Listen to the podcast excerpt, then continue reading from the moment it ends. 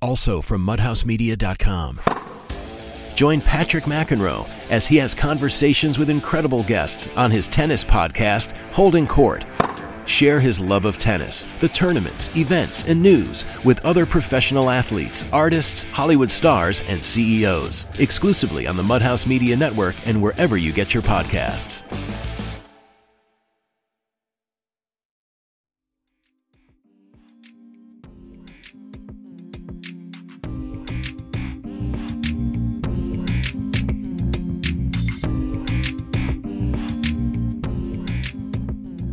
Welcome to Tanya's Table. On this week's episode, I'm speaking with R&B vocalist Ledisi.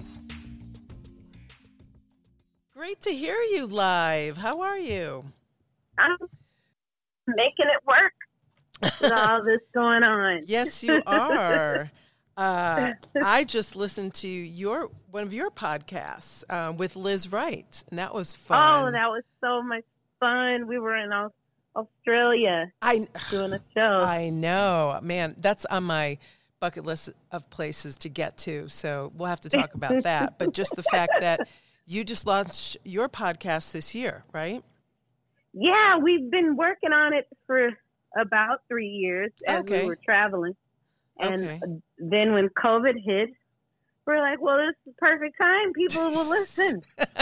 Just great. Go ahead and put it out. And it's called Listen Back. Creative Conversations with Ledisi. I love it.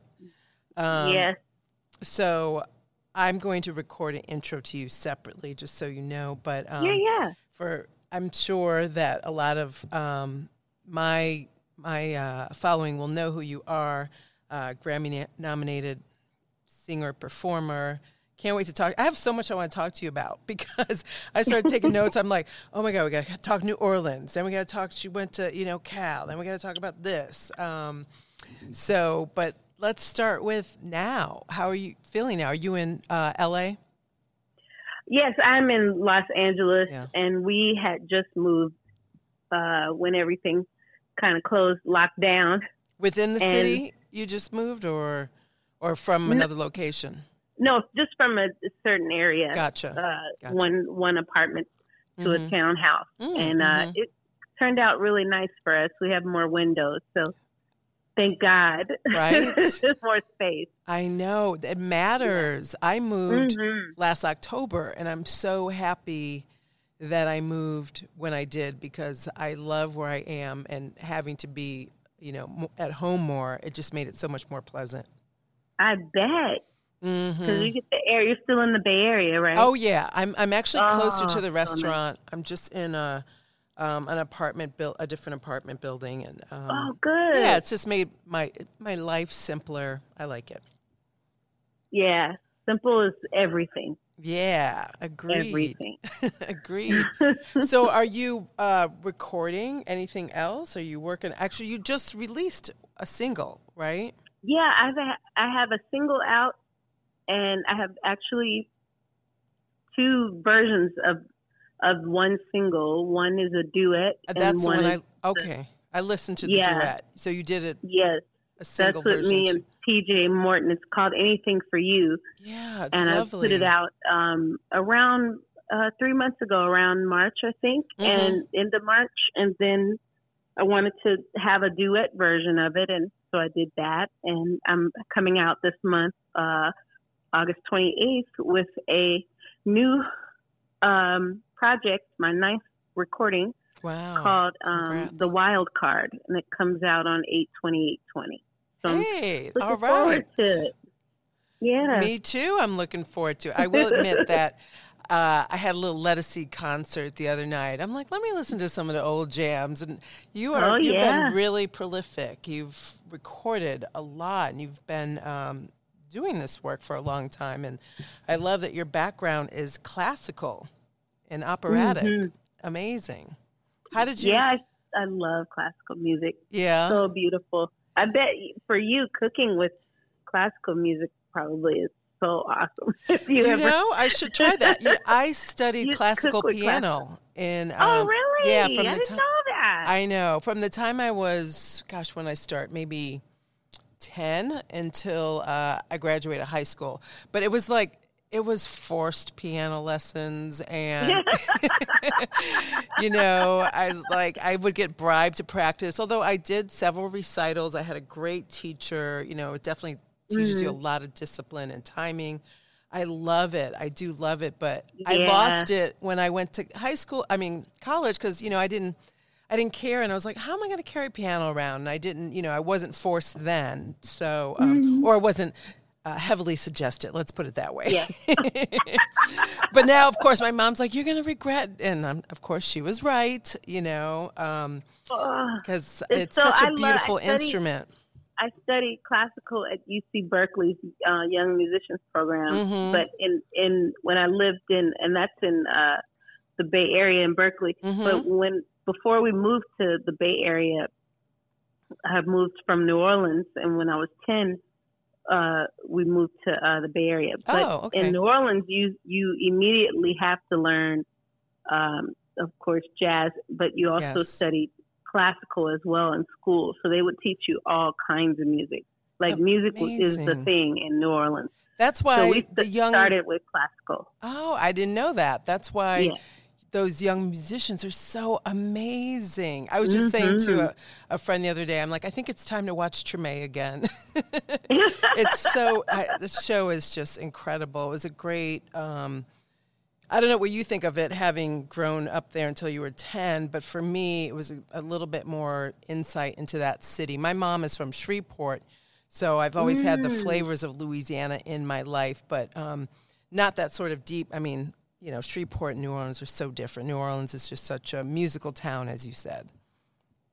Yeah, it's a different breed, the city, New Orleans. But I think it's still the South, you know, and when you're from the South, and you take that with you everywhere. It's not something that you just separate once you move somewhere else. Exactly. Everyone is different to you. Forever, because we greet each other there, and we say hello, and we hug, and it's funny, PJ and I were talking about that on my IG Live. It's different going to different places and doing things differently than what they do in New Orleans, because it's just we just have a way of greeting and have a manner that we just do. It's just part of our culture. Well, yeah, it's a town of hospitality. Right? Yeah, exactly. That's I love it there. The first time I went, it was after I got back from cooking school in France, and we were going to visit my grandmother, and I insisted that my parents take me to New Orleans, because I'm like, I heard of this lady, Leah Chase, and we got to go to her restaurant and eat at Dooky Chase. And I just, I thought it was, of all the cities I had been to in the United States, the most European feeling city, because, you know, it has those influences in architecture. The streets are closer together, and people, you know, do kind of slow down and take time for people. And yeah, like you said, that greeting, the hospitality, and that's my jam right there. You know, even more than cooking, I just love receiving and providing hospitality. Yeah, yeah, it's definitely a part of our culture that I love. Yeah, I really love. Me too. And my parents, that's how I got into food. My mom being from Louisiana, my dad from Virginia, when we moved to New York, they cooked the food of their heritage to just connect with people. And of course, you know, one of those dishes was gumbo. So we got to talk gumbo for a minute. I know that you enjoyed my gumbo a couple of times, and I appreciate it. And you probably make your own, or your mom made gumbo. I'm not the gumbo expertise at all. No, my mom and my little sister, my baby sister, they are like the geniuses at that. I can make like jambalaya or some kind of other thing, but them two, they put their toe in it. They know how to just put the whole thing in there. I'm like, ma'am. Yeah. And I like it because my baby sister doesn't like the okra part of it. Mm-hmm. So she takes hers out, and it's still good. But I like okra. I'm a big okra fan. So I love okra in my gumbo. Okay. But I love the root of it is the most important part. I know that much. Yep. And I would just watch them cook it, and But I've never made a pot of gumbo, ever. Oh, wow. That is just not my thing. I've never tried it. I have to try it. But I can make all the other stuff like it, like close to it, like maybe an okra dish with shrimp and sausage kind of thing, or anything that has the energy of it, but not really. Well, I think you got to challenge yourself one of these days. I think I do. Now that you made me think about it. I was like, have I ever made gumbo? Never. Yeah. I think I made it once with the guidance of my mother, talking to her over the phone. Play around with the different. I mean, there's so many different versions. So, do your mom and your sister? Are they alike? Are they the same version, or are they kind of? You said your sister doesn't use okra. Does your mom? My sister just use the okra. I think my sister adds chicken too. My mom only did seafood version of it. Some people add seafood with chicken, but my mom would add the sausage and all the things that are just seafood oriented with sausage in it. But my sister would add chicken and things like that. But I'm not a chicken gumbo fan. I do like but you had chicken in yours. I did. Smoked chicken and shrimp. It was smoked chicken, and it was so good. So it's a little different. I normally don't like it, but I ate yours. Like, I remembered it had chicken. I was like, this is good, though. I like chicken in this. But a lot of people, chicken gumbo, it's just, I don't know what it is. They don't do anything to the chicken. I think that's why I didn't like it. Yeah, if you just put it in there without seasoning. We season all of our meat first. That's right. Before putting it in. You have to. Some people just think that the flavor will just go into, and it will eventually, but not as, it won't have that extra thing on it. You got a layer. You got a layer. Yeah, my mom has three sisters, but one of them doesn't really cook. And the other two, all three of them, their gumbos are completely different, and they grew up in the same household because, eventually, you do what you prefer. One doesn't use okra. One loves seafood.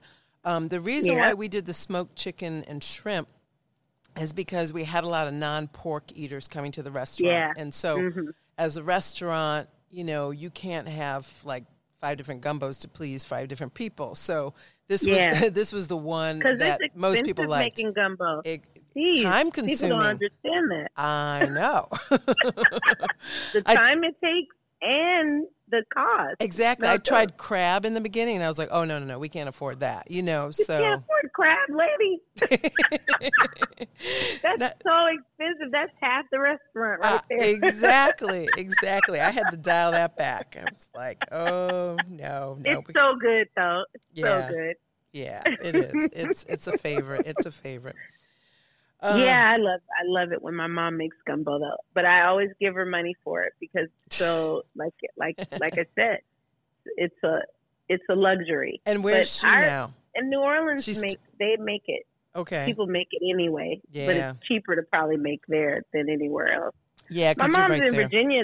That's why I was laughing when you said Virginia. I was like, oh yeah, mom went from the Bay Area and then she moved to New Orleans for a minute, and then now she's in Virginia, and she graduated from college there. So wonderful! Really well. 65 years old, graduated magna cum laude. All right, doing really well. Right on, Mom. Where is she in Virginia? I think she is. She never likes me telling. I'll just say Virginia. Okay, that's cool. That's cool. I got a lot of people there. So, but we'll talk about it later. I'll tell you off the phone. Exactly. But she's doing really well there. I think she's moving again, though. She might move again. Okay. But my mom is a traveler. That's great. She's still adventuring and doing all sorts of stuff. That's so great. I love it. Well, we would always go to your restaurant every time I came. I remember. Like, I know. Let's go and hang out. That was our little spot. Well, you have to come see the new location. I moved a year and a half ago, and it's I call it my grown-ass restaurant. I love it. It's great. I'm so pleased with the space and the design. And the coolest thing, which I know you will appreciate, is we have a state-of-the-art sound system from Meyer Sound. Are you familiar with them? Oh, yeah. Yeah, they do all the opera halls and symphony halls. Yeah, so they've done a few restaurants, and it's a game changer. It just makes all the music we play in here sound amazing. I'm very excited for you. Thank you. That's great. I mean, the music for me has always been a part of the atmosphere that I'm creating, you know, for people to enjoy. It's not just the food, it's service, it's the ambiance, it's the lighting. Yeah. Mm-hmm. Yeah. Mm-hmm. That's what why I loved your spot. And I can't imagine you went grown up. Ooh, that's date night. Yeah, that's it is. Yeah, we do. When all things come back to, you know, to normal, we do breakfast, lunch, and dinner right now. We're just doing a takeout kind of midday service, but we're going to add dinner again. We got some outdoor seating going. So that's beautiful. Yeah. Well, I'm glad you're evolving. You have to evolve, right? It's so creative wonderful. People, like, and I don't know about you, but, you know, I set goals and standards for myself, and sometimes you can't execute them the way you want, but you always aspire to it. And so, you know, now, at least for the restaurant part of, you know, my professional goals, I've got the space that I want. You know, I'm working on creating the team that I want. It's just always got to be an evolution, I think, you know. You can grow, you know, as a leader. And, you know, I was reading something you wrote about, you know, you as a creative artist and how people kept trying to put you in a box and couldn't see you doing certain thing.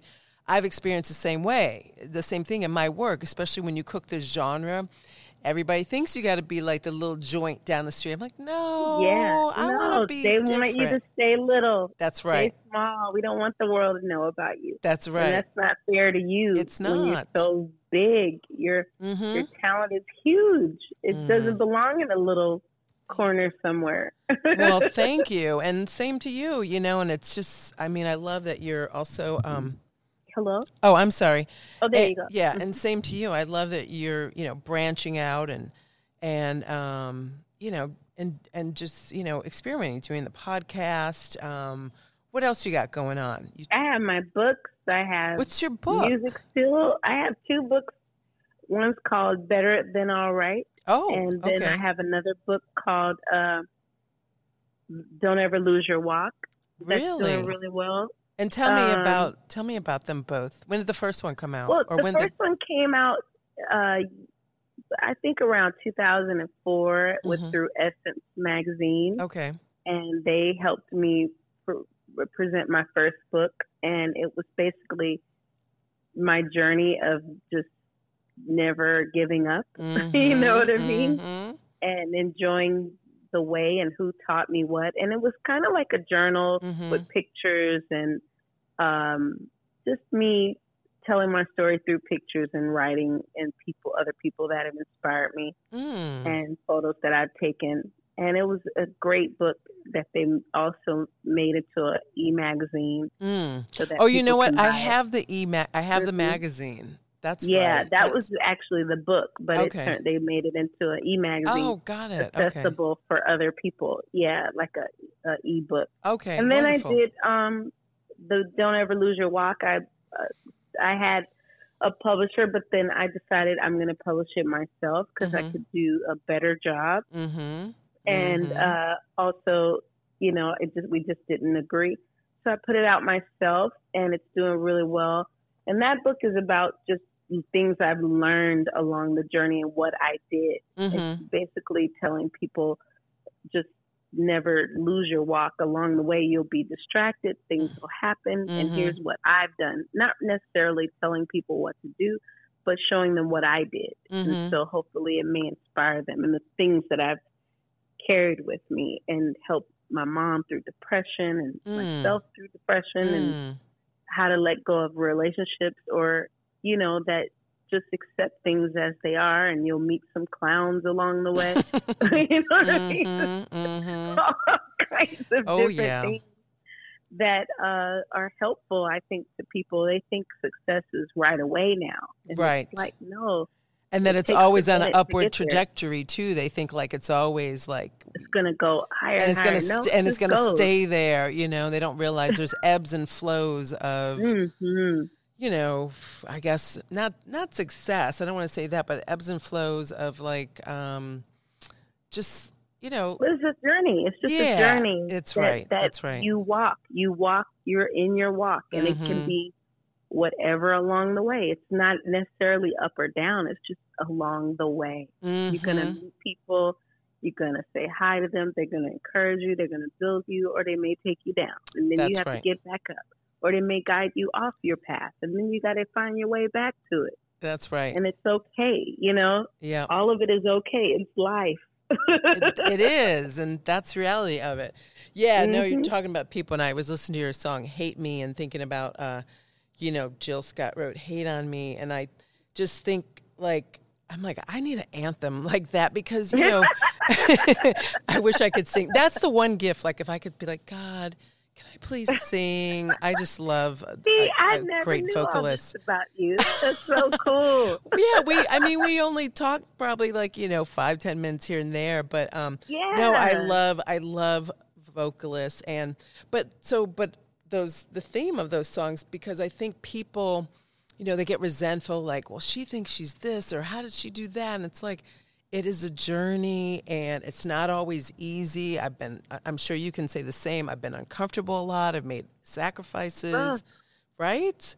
Man, I can't talk about stuff I don't know about. I just absolutely cannot. I cannot sing about it. Yeah. I figure when it's authentic, it means something. That's just right. When you do something, it has to have purpose for you. Mm-hmm. But, Jill Scott Hate Me means the haters that hate on her. For me, hate means I'm so good that you can't get enough of me, and it drives you crazy. Uh-huh. That's what my hate me is about. It's I'm so incredible. Yeah. We don't give ourselves credit to say we are freaking up phenomenal people. Oh, that's the truth. That is the truth. Just be okay with that. And some people don't want that for you, but you don't understand. I was born to be great. That's right. I have to be great. That's right. I can't let down all these people that told me I was. That's right. I have to find it in me to say I am great. Mm-hmm. And when I don't think I'm great,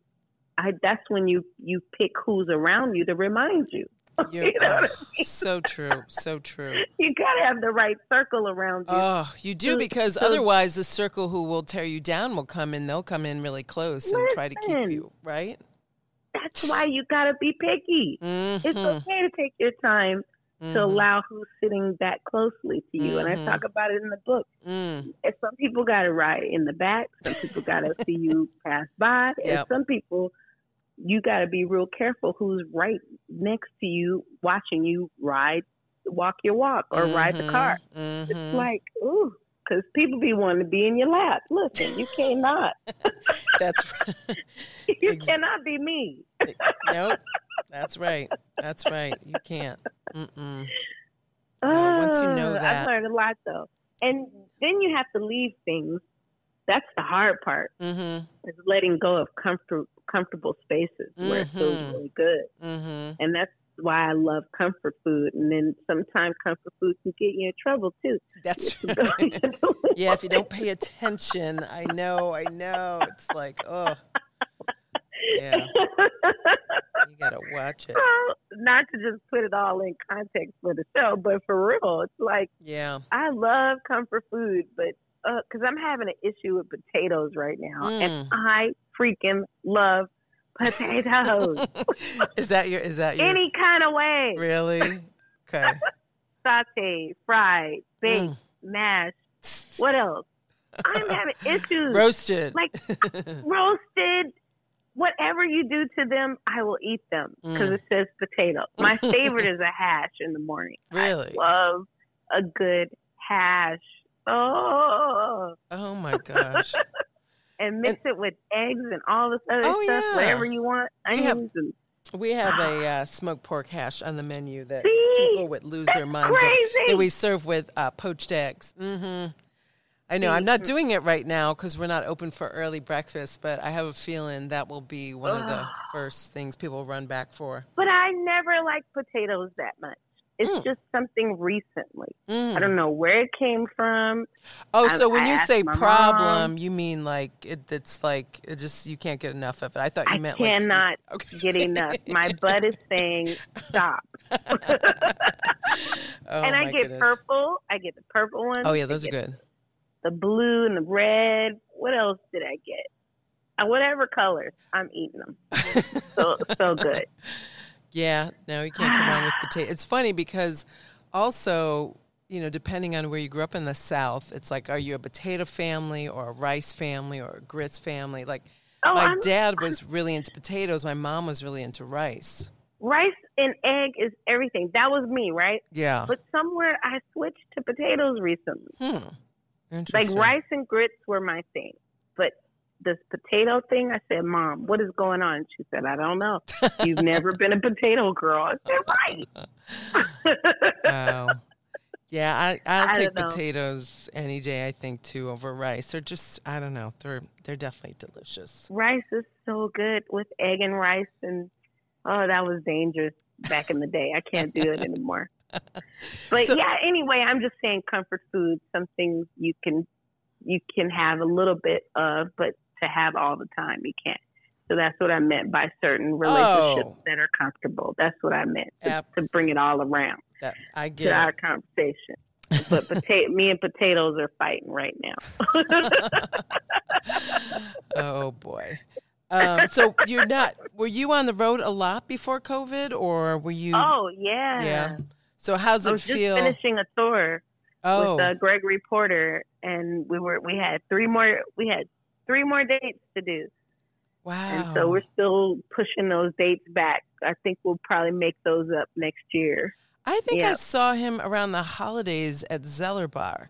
Does that make sense? Oh, yeah, yeah. Mm-hmm. Right? He was amazing. He was there. He's amazing. Wow. Great guy, too. Oh, good to hear. No, he seemed like it. I forgot who turned me onto that show. Oh, I know. My friend, Wanda. And, wow, that was amazing. Mm-hmm. So we were on the road. Okay. What do you miss? Do you miss being on the road, or are you happy to have this little respite? Oh, I love the break. Yeah. I love the break. I've gotten a lot done. I still have some more things to do. But I think I'm busier now than I was on the road, because people know you're home and they want all these things from you. Mm-hmm. And then, but they don't understand that it requires so much. You have to engineer yourself, film yourself. That's right. Yeah. Edit yourself, put things together, then makeup and hair and clothing. You have to do it all. I totally understand. I've been doing all these cooking videos. People have asked me. I'm like, wait, I got to wash the dishes afterwards. You know, there's no culinary producer and all that. But it's good. But I think a lot of us creatives are, you know, we're thriving a little bit during this period. I mean, I'm not, you know, saying that to gloat or anything, because it's just a really trying time. But I think also when you've, you know, overcome obstacles, you've had challenges in the past, this is just like, it's another challenge. And what are we going to do? We look at it as like, okay, that path is blocked right now. Let's go, let's pivot and look at the other path. Yeah. Well, my friend said it's change. It's hard to it's new. That's all. Just change it to it's new. Yeah. It's a new experience for you. And it was funny. It's not new, because it's things we did in the beginning that we remembered, oh, this is what I have to go to, like in the beginning. That's right. I did it myself, so now I'm doing it myself again. Yeah. And it gives you some pride when you look back on everything and see what you've done without any help. You know what I mean? You're like, man, I really did that. Okay, exactly. I can do that. Exactly, yeah. It does. But humans are incredible. We adjust. Yeah. We know how to adjust. We keep forgetting how incredible we are. And this experience is teaching me that, if anything. And I've seen, like you said, the creatives are just kicking butt with it. It's still hard to get used to likes as opposed to a sound of I like it. Yeah. You know? Yeah. That part is still unique. Yeah, yeah. I'll just say that. I agree. It's like, oh man, I miss the clapping and the cheering, or the sing it loud, or you know. Yeah. But the hearts are nice too. Yeah. But it would be the hearts, the thumbs up. I know. Same with me. Like, nothing more gratifying than delivering a plate of food and seeing someone's eyes light up, or see them bite into it, and, you know, watch them experience it, or experience the whole ambiance. I really find my joy in watching the room, watching my customers interact and, you know, interact with each other more so than, like I said, the actual cooking, but just the having. That's what Liz was saying. Yeah. She was like, that's a new energy for her. Mm-hmm. Like seeing the response of people actually tasting the food she created. I was like, man, that's so dope. Now I know how it feels. Looking at my husband, he's like a really great cook. He's one of my favorite cooks. Oh, that's great. Because he was a waiter and he had to help in the kitchen sometimes. Mm-hmm. So he would learn and watch what they do because everybody who eats his food, they're like, whoa, what did he make? You know? Right.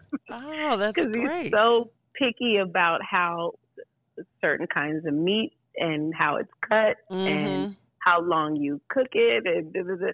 So when I make something, I'm like, okay, I hope he likes it. So he's cook for so each other, picky. But he cooks most. He does most. He cooks a lot. Lately, he hasn't because he's been editing videos and stuff. And he's a photographer and he does videography. Oh. So he hasn't had a lot of time to cook a lot. So I've been cooking. So I'm a nervous wreck every time I have to make something for us. Because I'm looking at him like, okay, I hope he likes this. Wow. But he's the better cook. Okay. Well, that's not a bad trait to have. That's a good trade-off. I love when people cook for me. I told him, you must be Italian. His spaghetti, oh, it's so good. Really? It's my favorite, yeah. Wow. Any, have you, either of you had any desire to enter the restaurant world to like, you know, like, do you have the fantasy of having like a little joint or something like that? Man, I want that for my mom so bad. Really? She was a chef in New Orleans. Oh, she was? Did it for a while. Oh, yeah, okay. She loved it. She loved it. Wow, she went to school and everything. She has a whole, I can't remember what she has, but she has paperwork and her whole suit and everything. I have a picture of her in her outfit with her hat. I was like, get it, Mom. But she loves cooking, and I wanted her to have a little sandwich spot, you know, just to have soup because she's good with the stews and the soups and all those things for like a quick meal or something. But I think it's too hard. It is. It's hard. You have to live and breathe not just the food, but the business of food. I can't imagine like keeping up with the you have to look at the market even more. You do owning a restaurant see what the activity is going on in people and their lives economically. It's no joke. Yeah. I was like researching and I was like, ooh, I have to read the paper every day. What is going on today? Well, I'm glad you appreciate that because, you know, I know that, you know, a lot of American diners don't realize what a tough business it is, what it takes, and how it fluctuates a lot, how competitive it is, you know, because especially independent operators competing with the chain restaurants and people going to the chain restaurants because the price point is more accessible if you have a big family or maybe those people, you know, they don't, you know, food is sustenance for them. It's not really an experience. And, but it's still a competitor because they're spending the money there instead of with us. And it is a tough business. I love it. And it's, but you know, it's just, you know, I don't know what's going to look like in the next year or so. It's just really, it's challenging. Because you have to think of social distancing now. You have to think of, you know, who making sure health wise even more so. You already were, but now you really got to be just anal about every little thing. The pressure. But people will still like going out to eat. I mean, they do. They love the third space, you know, a place to meet out friends. I don't think that's going away. That'll never gonna go away. I agree. Never, ever, ever, ever. Yeah. Because I know so many people here in Los Angeles that just can't stand cooking. They're losing their minds, right? Oh, they're like, help! Right, exactly. Yeah. And you're in the Bay Area where all the seafood is just wonderful. Yeah.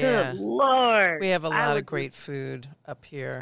That's the thing about the Bay I miss the most is the space and the food. And just you can go to where it's freezing cold to sunshine in a day. You know, the getaways are great. I agree. That's one of my favorite things. Or a winery.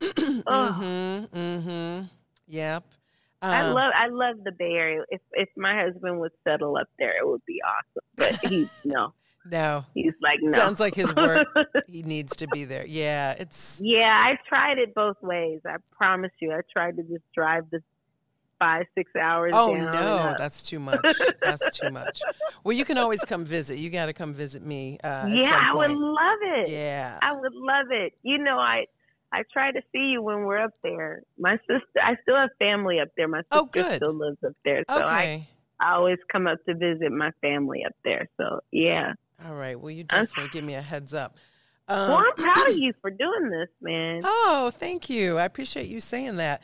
Yeah, I was shopping around a show treatment. I've been trying to get a regular gig back on, on TV, on any of the networks that are highlighting chefs or, voices in food for a while, and nothing was coming together. And then a friend of mine called and said, hey, I'm working with this group that's launching a podcast network, a group, like a production company. And she told them about me.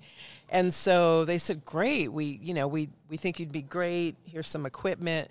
Try it out. So we basically just took the TV show and kind of transferred it to this format. I mean, I would love to be sitting down, at a table with, who I'm speaking to. I'd love to be sitting with you over food. That was sort of the idea, those kind of dinner party conversations and extended conversations I would have with guests, that I want to take further because I'm so interested in other people's industries and occupations and finding those common denominators. And I find that, over food, people, are disarmed and we learn a lot about people and culture through food, right? So that was kind of how this came together. But, yeah, I'm liking it. And it's so cool, though. I love it like this because you get to show the relationship with, musicians have the best stories of traveling and trying different foods. And being forced to eat certain things they would never try at home. Yeah, give an example. Give an example of something you ate. Where have you gone? You've traveled around the world, right? Man, to perform. Listen. Do tell. When we were, I'm trying to remember where we were. I just know, like, I've noticed in Japan, presentation is everything. Oh, right? Yeah, that's what I hear. I was supposed to go there this fall, but it got canceled. But yeah, they have the best baked food ever. That's what I've heard. Because they've all trained in France. Yeah, and France, that's a whole nother story. Like my husband and I went to Paris on our. I finally got a vacation, but I was actually there to sing at Royal Albert Hall. And we had to go from Royal Albert Hall to Amsterdam to perform in Amsterdam because we were doing a tribute to Nina Simone. Oh my goodness, Lisa Fisher, and that was amazing. Oh wow! But before we went to Amsterdam, I said let's take a 2 days in Paris and finally go see the Louvre, right? So we finally, because we love museums, and we walked around at night and would get food at these pubs, and some of them were like a lot of Ethiopian places, and just trying different food that we normally wouldn't do. We even went to an Italian spot. It was cool, but we didn't know how to order, but we figured it out. I mean, just point right. Just what figuring. Having. We were actually trying to say everything. Just trying to be in it. Of course, they were looking at us crazy. Like, just say what you want. I didn't mean to cut. Go ahead. Go ahead. No, I was saying I didn't mean to cut you off about Japan, though, but I was saying I know the Japanese have learned a lot from the French, and that's probably why the baked goods are so good. Yeah, it's so, and it's beautiful. Like, you can have something sweet, and you can have something with meat in it that's kind of, salty. It's just like there's different things they would have, and you didn't know what you were getting. I'm thinking, oh, I'm going to get a cake, and it wasn't a cake; it was a bun. Oh, kind of bun with savory, stuffed with savory flavors in it. And I'm like, whoa! You know, I would never try that, but because we are here and in it, let's just be of it. That's right. Know? That's right. And so that Ron really got me out of that, because before it was just work and sleep. But being married, he was like, okay, we're here. Let's go and see stuff. Oh, that's just great. Just get up a little extra early or stay a little longer. And we would try these little places on the street. And I'm like, huh? That's, and it'd be so good. Yeah. You got to experience almost the like culture. Their version of a taco truck, you know, with crepes in France and little soup areas in Japan and noodle places. I mean, it was fun. It was fun. Are those some of your things? Are those some of your favorite places that you've traveled and eaten? Or yeah, I love it. I love Amsterdam has the best like dairy stuff, cheeses and crackers and. I love their, I love the Indian food overseas. I don't know what it is about the flavors of different styles of West Indian food, like Afghanistan or Pakistan food, or, you know what I mean? It's just different. It's just so different. I know. The flavors, even in New York from everywhere else, it just tastes different. Yeah, I mean, that's the beauty of travel. And then, you know, in New York, I don't know for a fact, but, you know, India is a big country. So East Indians, maybe from the north, are going more to New York. From the south, maybe they're coming out here. So the food could be different. Because I know, you know, New York has more of a, like a Caribbean influence and Central and South American influence, whereas California has, you know, predominantly Mexican, know, Latino food and... It's so different. It's just so fun to taste those nuances. In Rio, it was just meat on a stick. I'm like, I can't eat all this meat. But that's what they do there. Yeah. That's what they do. It was like, okay, I guess we're eating this meat on a stick. How about... But I loved it, though. I loved trying different stuff. So you didn't eat anything that you were like, ooh. Because when I was in Ecuador, they eat, I can't remember if it was squirrel or some animal like that. Yeah, I cannot. My husband will try, like even in New Orleans, they like gator. Right. Alligator. I can't eat that. I just don't know. Anything that can eat me or that climb trees and things like that, I just cannot. I can't do it. Anything slimy, I can't do. I escargot, I was going to try it. I said, I can't. It smelled really good the way they cooked it. It's all garlic. It's all garlic and parsley. It's not even really, in my opinion, and butter. It's not even about the snail. It's just like the snail is just, you know, this texture. It has a little bit of a briny flavor, you know, because it's from the sea. But it's really about the onions. I mean, the garlic and the parsley and the butter. Yes, see, my husband, he would try things I just couldn't. Yeah. I couldn't. Wow. I was like, no, it just feels kind of, I like stuff cooked. He's like, everything ain't for everybody. Raw. That's right. Everything ain't for everybody. Is there one thing you eat, like you have a little secret slice snack that you don't want people to know you eat, like gummy bears or something like that? Oh, you know what I've been eating that I love, that I'm like, it's a new, let me go get it. It's a new granola bar that Kashi came out with. It has peanut butter and chocolate together. Oh, okay. Anything with peanut butter and chocolate, you can. There's two things that my husband laughs at me. I love Pocky chocolate almond crush biscuit sticks from Japan. Oh, okay. Those the Pockies. Oh my goodness. And but this Kashi is a grain-free peanut butter chocolate chewy granola bar. It's so good. So I'll go from something really healthy and then to something totally not. But I love that there it's grain free. And I still like my peanut butter and chocolate. Oh yes, so, peanut butter and chocolate. I love peanut butter. So do anything with peanut butter or chocolate or almonds.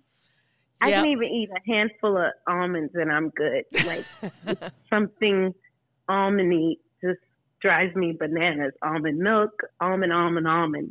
Chocolate covered almonds. Those I had a little problem with those for a minute. I had to give them up. I know. You have to let them go. You do. Because I have to take breaks. But those Pocky sticks, I'll buy a whole pack of those. Ralph should have never put those in their food. Because I'm the one. I remember the cashier said, "Oh, you're getting the Pocky sticks." Oh, my goodness. I'm going to have to look for those. Mm-hmm. I'll look for those. Mm-hmm. Those are good.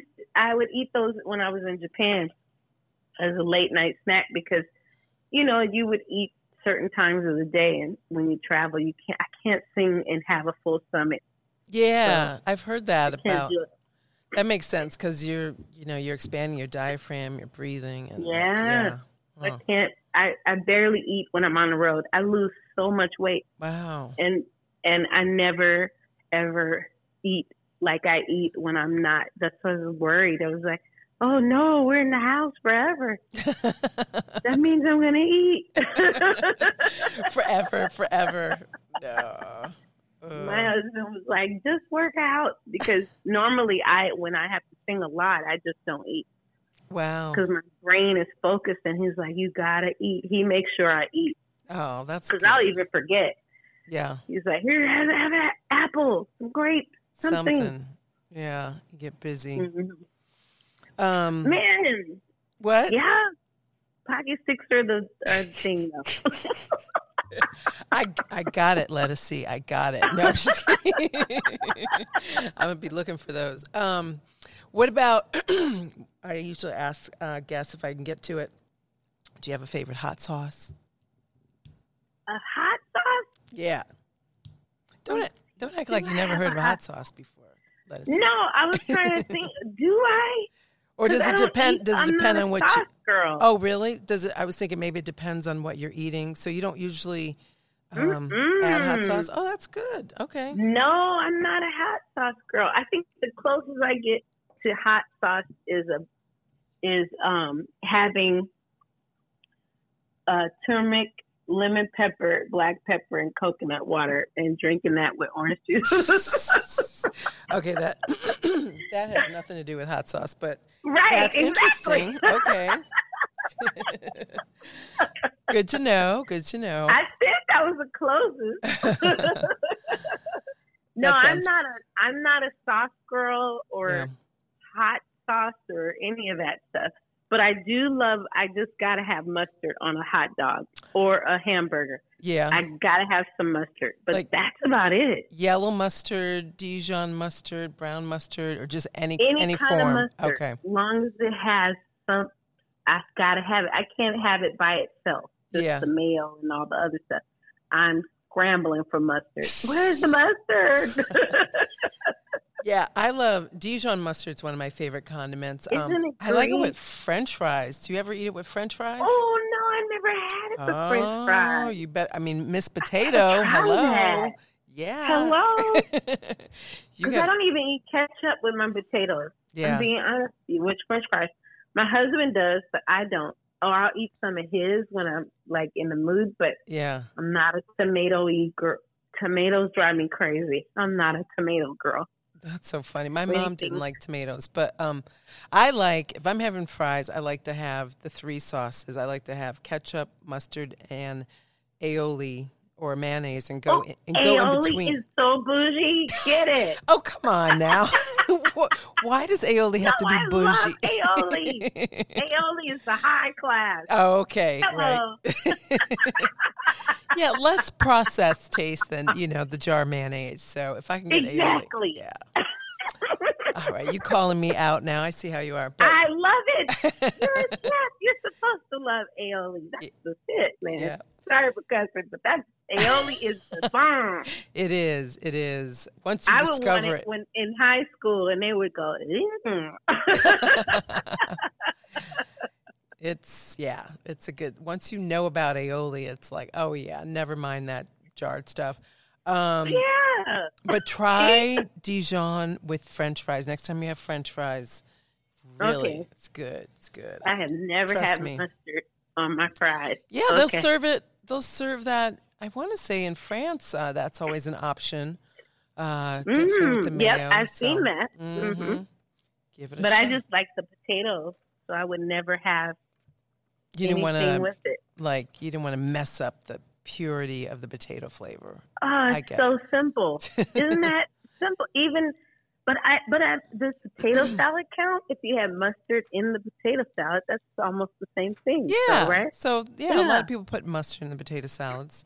Depends. Mm-hmm. I mean, my mom does. Mm-hmm. My mom is so basic. Her potato salad's so good. What is she? And people eat it up. She just does mayo, mustard, salt, and pepper. That is it. Oh. No eggs, no relish? No, she does the egg, but no relish. Oh, okay.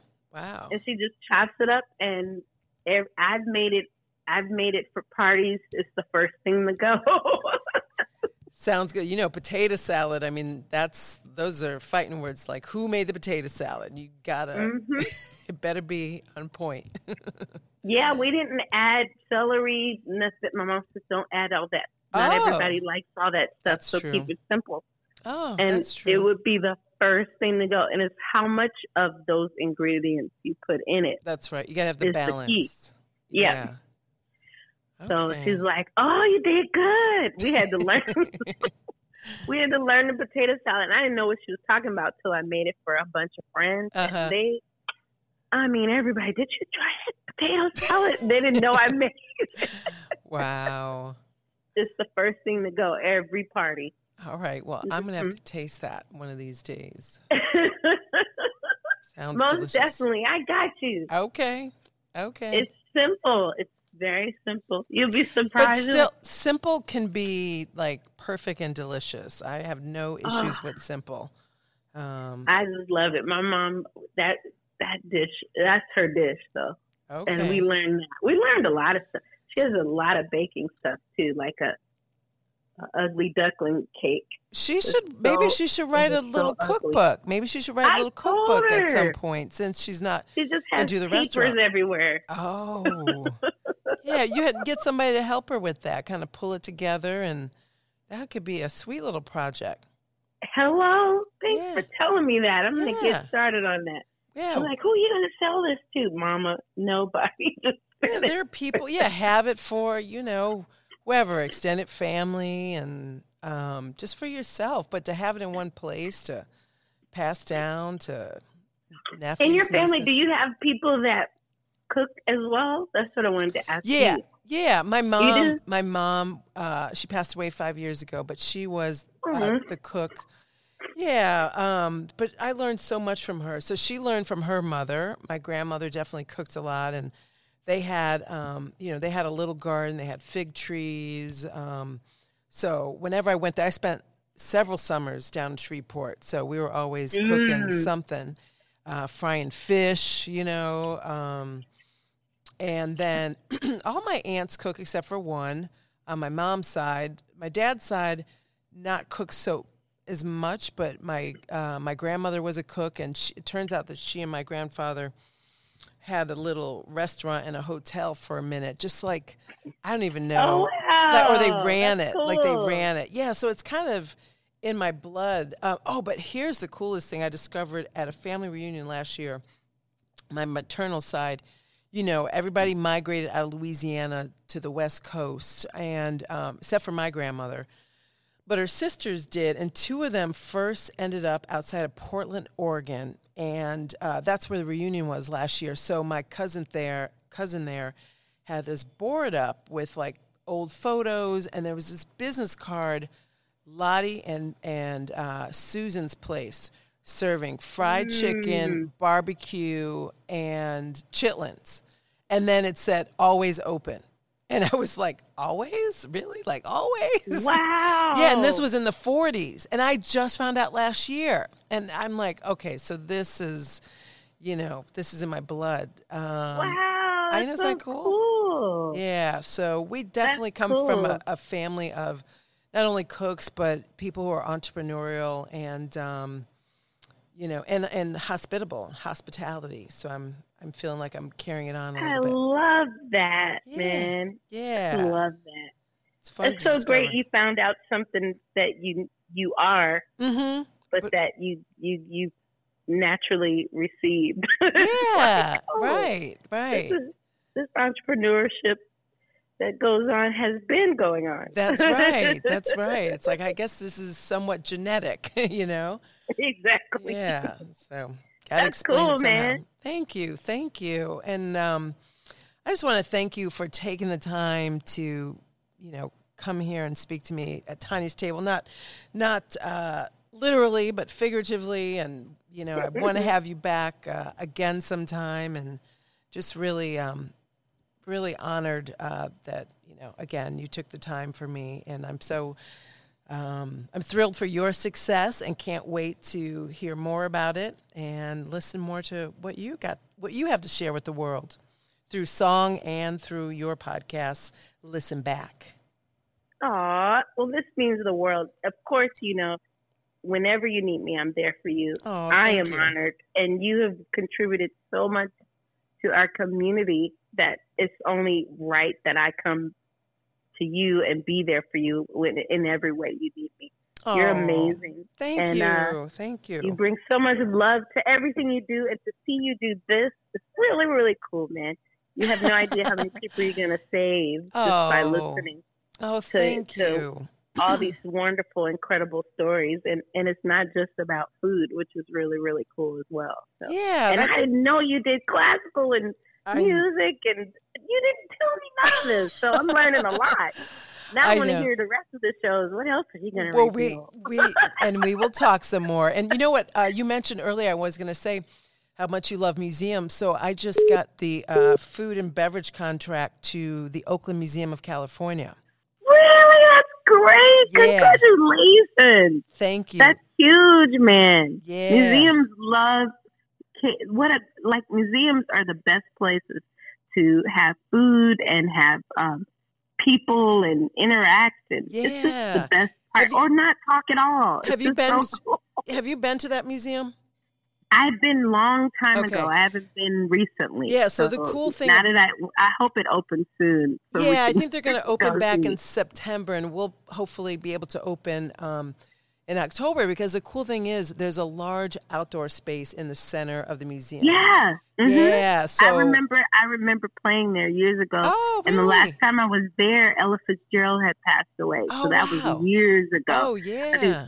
And we were outside in that courtyard playing for an event there. And it's one of my favorite places to go and see things. So they have a lot.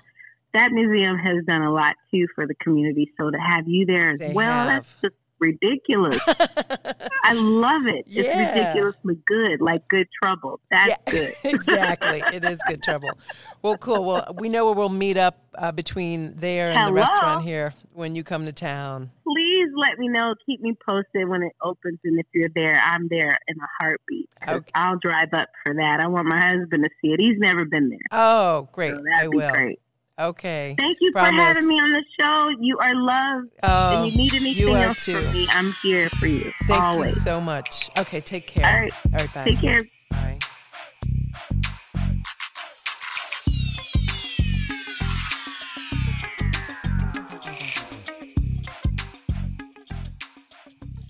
Tanya's Table is a Mudhouse Media production. Original music by Coffee Browne. Music is produced by Coffee Browne and Julie Wolf. Tanya's Table podcast is produced by Brand AOK.